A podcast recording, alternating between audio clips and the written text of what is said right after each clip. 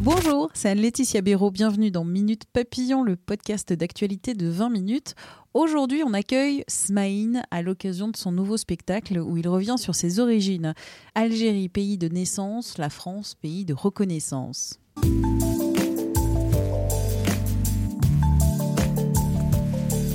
Smaïn débute un nouveau spectacle sur ses origines, sur sa vie.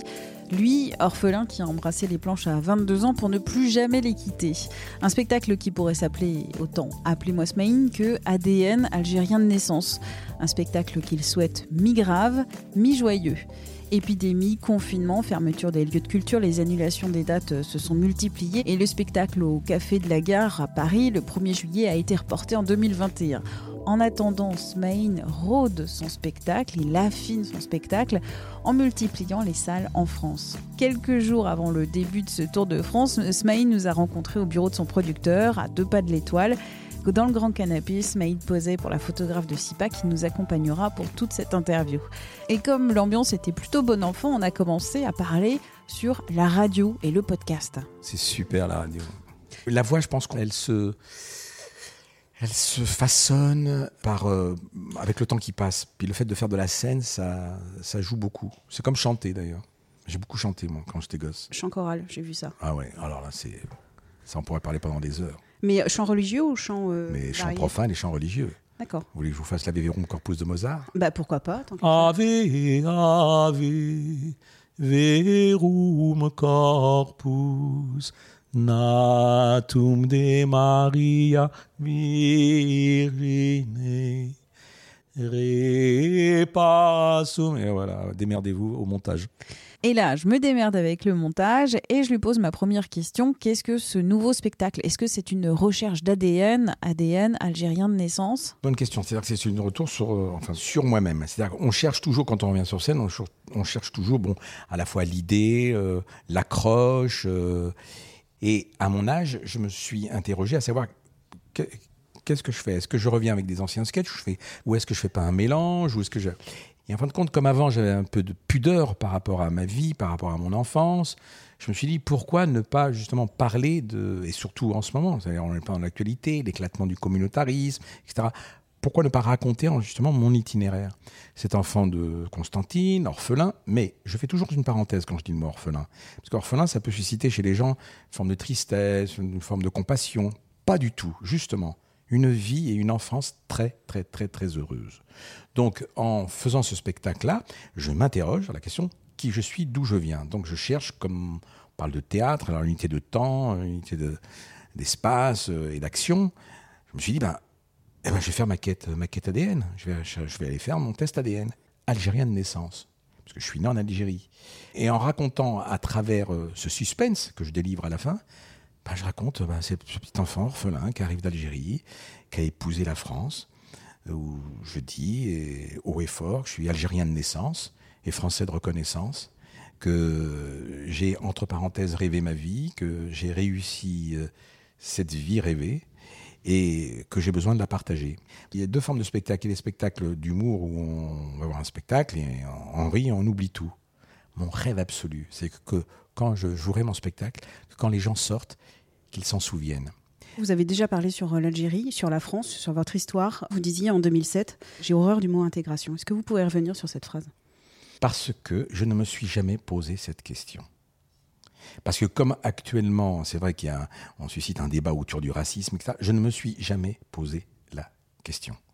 Aujourd'hui, on se la pose, je peux la partager, je peux comprendre, une espèce d'inquiétude, effectivement. Un jour, on m'a dit ça à l'arabe à l'école, un copain, mm. j'ai éclaté de rire, parce que je trouvais que ça ne voulait rien dire.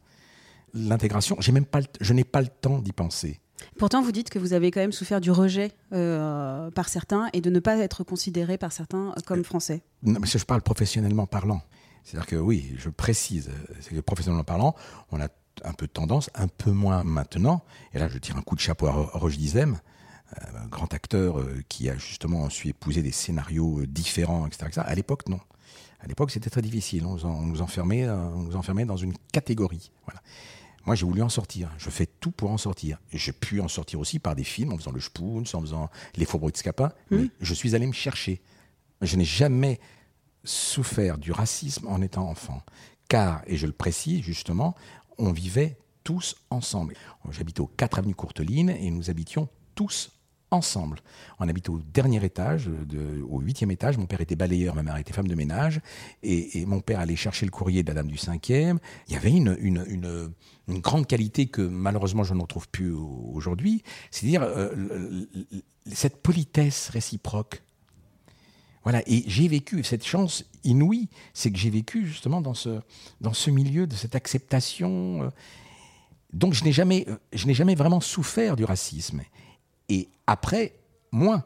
Puisqu'après, j'ai eu, j'ai honnête de le dire, c'est que le fait d'être un acteur, d'être connu, reconnu, c'est aussi un privilège. Donc c'est vrai qu'il y a une réalité, c'est que Smaïn, quand il se fait arrêter par les flics, et je me fais pas arrêter par les flics, mais quand je me fais arrêter, moi, j'ai pas de problème. Parce qu'ils savent qui je suis. Mais je peux comprendre que si je n'avais pas été connu, et si j'avais été comme moi euh, dans les années 80, euh, quand j'allais au cabaret et que je me faisais contrôler par les flics, une fois oui, deux fois, trois fois, quatre fois, vingt fois, tu te poses des questions, tu dis mais qu'est-ce que j'ai fait? Et je peux comprendre qu'on puisse avoir, allez, on va dire une, rage, une haine. Voilà, euh, voilà, c'est montre-moi patte blanche. Une fois, oui, mais dix fois, vingt fois, etc. Alors, je trouve qu'avec toute la politesse que je lui dois, Camilla Jordana a un peu exagéré dans son terme. Et je trouve que le mot massacre, c'est pas vraiment, euh, le, mot le bienvenu. Je pense que une catégorie de policiers a pu être offusquée de ce terme aussi violent. Toute votre vie professionnelle, vous avez commencé dans les années 80. C'était la marche des beurs. Ça a été euh, la gauche Mitterrand au pouvoir. Ensuite, euh, Nicolas Sarkozy avec la diversité au gouvernement, avec Fadela Amara et Rachida Dati, qui sont peut-être, qui sont peut-être que parce que c'est quand même, c'est un gouvernement de droite. C'est un gouvernement et à, gauche, ils n'ont pas fait. Vous êtes exceptionnel de le dire parce que c'est tout à fait vrai. Il a fallu attendre Sarkozy, un homme de droite, pour mettre en valeur euh, ces, minorités. Alors que Mitterrand, quand on parle de Mitterrand, on parle des veilles des minorités. c'est assez confus. Et aujourd'hui, dans les figures de pouvoir, on ne peut pas dire qu'il y en ait beaucoup. moi, je ne donne pas de patronyme à l'intelligence. S'ils sont là, c'est parce qu'avant tout, ils ont des capacités. Presque le nom, le nom m'importe. C'est comme quand on se bat pour qu'il y ait plus de blagues à la télé ou plus aussi ça. On y est parce qu'on a du talent ou on n'a pas. C'est tout. C'est voilà. C'est pour, pour moi. Pour moi, c'est ça. Oui, mais il y a des choix après dans le pouvoir de montrer ou de ne pas montrer. Oui. Et alors Et alors, ça reflète une société en fait. Ben oui. Une société qui est uniquement à la télévision, qui est uniquement blanche ou uniquement noir, par exemple, ça ne reflèterait pas la société française d'aujourd'hui. Je suis d'accord avec vous, bien sûr. Mais c'est aussi parce qu'il y a eu, euh, parce que je pense qu'il y a des résurgences euh, latentes d'un racisme, une espèce de, de réaction du euh, colonialisme. Etc. Il y a tout un, un, mélange. Mais grâce à ces mouvements, en ce moment, actuellement, parfois un peu trop violents, parce que moi je suis vraiment anti-violence. Hein. Je peux comprendre qu'ils revendiquent aussi une identité, c'est-à-dire faire faire partie de la communauté française entièrement. mais je peux le comprendre. Vous trouvez pas ça euh, Moi, je me sens privilégié. C'est pour ça que c'est très difficile. Moi, je suis très honoré que vous m'interviewez, mais en même temps, je sais que je suis en dehors de la masse. Être un artiste entre parenthèses connu, euh, comment dire, bah, ce, privilège, ce statut, euh, c'est difficile pour moi parfois à, à, subir. Et le rire, le rire, l'outil, l'outil que dont, je me sers, dont Jamel se sert, dont plein plein d'autres, Gad et, et autres, etc., qui font tous partie. D'ailleurs, vous remarquerez que tous les comiques en général font partie d'une minorité c'est incroyable. C'est acte de résilience. C'est-à-dire revendiquer son identité, sortir de sa douleur, ce que j'ai fait. Le rire lave tout. Le rire est une bouche ouverte qui rattrape les larmes. Le rire m'a permis justement de d'exprimer à la fois cette douleur, de partager, de désarmer, d'être votre copain.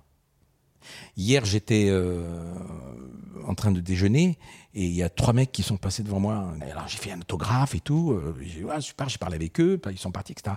Et je disais à la personne avec qui je déjeunais, je dis, tu vois, je me sens heureux parce que je ne les connais pas, ils me connaissent et j'ai l'impression qu'ils sont, qu'ils sont de ma famille. J'ai construit ma famille. C'est-à-dire que l'oubli, cet oubli qui a été euh, une, douleur inconsciente au fond de moi, etc., etc., en ayant, je voulais être connu. Je voulais être reconnu parce que je voulais montrer d'abord patte blanche et, je voulais qu'on m'aime. Et maintenant, vous goûtez les, aux délices de la reconnaissance. Mm, oui, euh, là, mais, c'est pas désagréable. Mais, oui, hein, oui, bien sûr, bien sûr, mais, mais euh, euh, elle est passée aussi par des douleurs. J'ai aussi euh, ces derniers temps aussi des, des, des, douleurs, euh, des douleurs de père, euh, parce que je dois éduquer mes enfants, que parfois c'est difficile. Et le fait, le fait d'avoir été orphelin, c'est difficile d'être père aujourd'hui? C'est un peu compliqué. C'est une bonne question. Si oui, c'est compliqué. Mais en même temps, je, je comprends mon père adoptif. Je comprends que j'ai repris le flambeau, le flambeau, et que je me dois être, être avec mon enfant, je dois être le père, euh, le père qui a été, euh, qui, a, qui l'a été pour moi. Je parle de mon père adoptif. Et la transmission par rapport à l'histoire de vos parents biologiques? Je ne sais pas d'où je viens et je me suis construit au, fur et à mesure. Mais l'anecdote, et je pense qu'elle arrive au bon moment, c'est que moi je, suis né en Algérie, j'ai été élevé pendant deux ans hein, dans un orphelinat euh, qui se trouve à Constantine, qui s'appelait euh, au fond de l'hôpital, il y avait un endroit qui s'appelait le, pavillon des enfants assistés. Et je suis resté deux ans, deux, ans dans cet orphelinat. Et puis un beau jour, euh, je suis arrivé en France. On est en 1960. C'est un couple de maghrébins, euh, un père algérien, kabyle, et une mère berbère du Maroc. Donc je suis entre le Maroc et l'Algérie, voilà, qui n'ayant pas d'enfant, ont décidé d'adopter, d'adopter, enfin de, recueillir un enfant. Et c'est une, une, dame de confession juive et qui, en fin de compte, m'a ramené en France et qui m'a remis dans les bras de ma famille d'accueil, qui était musulmane. Trois religions en deux ans. Ce qui me fait dire sur scène, trois livres, une seule reliure. Alors, j'ai regardé les anciennes affiches de vos, de vos spectacles. J'ai l'impression que c'est la première fois où on vous voit juste le menton posé sur la tête et vous ne souriez pas. vous n'avez pas de gadget. Euh, exact, exact. Et il y a beaucoup de gens qui n'aiment pas la photo. Parce qu'on voit pas le smile qu'on a connu ou qu'on a vu à la euh, télévision euh, que c'était smile. C'est ça, c'est ça. Mais c'est vrai que j'ai une habitude, j'ai une habitude de, de, de, sourire parce que c'est une espèce d'une réactivité comme ça. Et puis c'est bien aussi d'avoir une affiche et d'avoir un comique. Oui, mais parce que j'ai aussi là, j'ai ce qu'on appelle la maturité sans la fatigue. Ça veut dire quoi ça J'ai la maturité la sans la maturité sans la fatigue, ça veut dire que je peux encore faire une nuit d'amour euh, en, en récitant du Baudelaire ou du Verlaine. Vous voyez, ça fait rire les femmes. Non, mais alors, je, alors je, vous, je, fais une parenthèse. Nous sommes trois dans, cette, dans ce, pièce. Ce sont deux femmes qui m'interviewent et je les vois éclater de rire. Non, eh bien, hop là, bam, bam, t'es dans un chapeau. Je, on se connaît pas, mais c'est pas du tout une, une, phrase de frimeur, ça, quand même. de quoi? Bah, De dire euh, j'ai la maturité. Mais la, non, la maturité sans la fatigue, c'est génial. La maturité, attends, vous, vous, pensez que quand on a 90 ans, on a la maturité sans la fatigue? Non. Donc ça veut dire qu'il y a un âge où on est bien. alors on va trouver un autre terme. Je suis à l'aise dans mes pompes. Ah ben voilà, ah bah ça veut pas dire la même chose. Si, ça veut dire que ah je bah suis à l'aise dans mes pompes, c'est-à-dire que si, si. On est deux à penser que c'est pas la même chose. Mais si, ça veut dire que je peux courir, mais je peux courir en, réfléchissant où je vais. Vous nous ferez pas changer d'avis. Ah les femmes, c'est pour ça qu'on vous aime. Comment ça s'est passé le confinement? Alors euh, ça s'est très très très bien passé. C'est une chance inouïe. Alors, vous voulez que je vous raconte, mais bah, oui, rapidement. Euh, Alors, je sais pas pourquoi j'ai l'impression que vous n'étiez pas dans un 15 mètres carrés au 8e étage, dans une non, chambre non, de pas du tout, pas du tout. Non, j'ai été bloqué au Maroc. On reprend l'avion avec mon pote euh, pour venir sur Paris, et puis il n'y a pas d'avion. Pas d'avion, euh, on est bloqué au Maroc, etc. Et devant nous, un couple. Et le, couple nous dit, bah, écoutez, si vous voulez, bah, venez, venez boire un café à la maison. On a été boire un café dans leur villa, et là, on est resté 43 jours.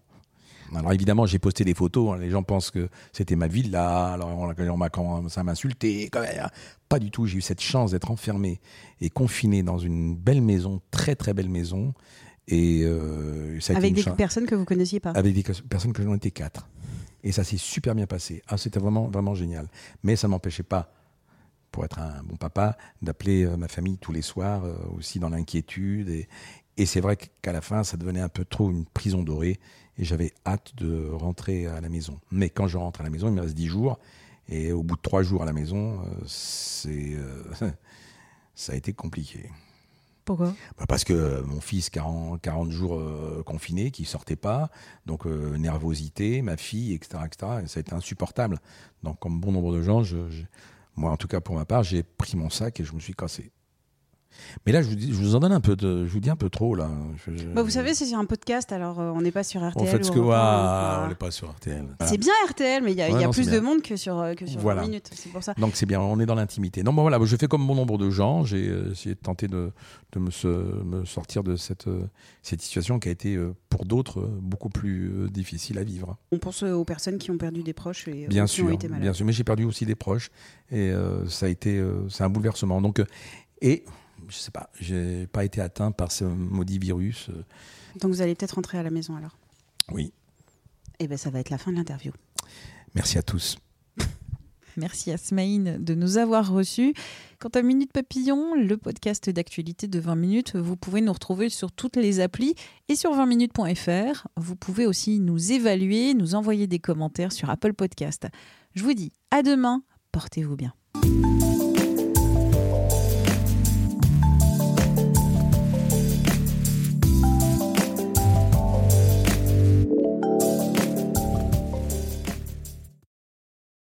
On ne va pas se quitter comme ça. Vous avez aimé cet épisode? Sportif, généraliste, sexo ou scientifique, varié mais toujours bien informé. Découvrez les autres podcasts de la rédaction 20 minutes sur votre application d'écoute préférée ou directement sur podcast au pluriel.20minutes.fr. Et merci de nous avoir écoutés.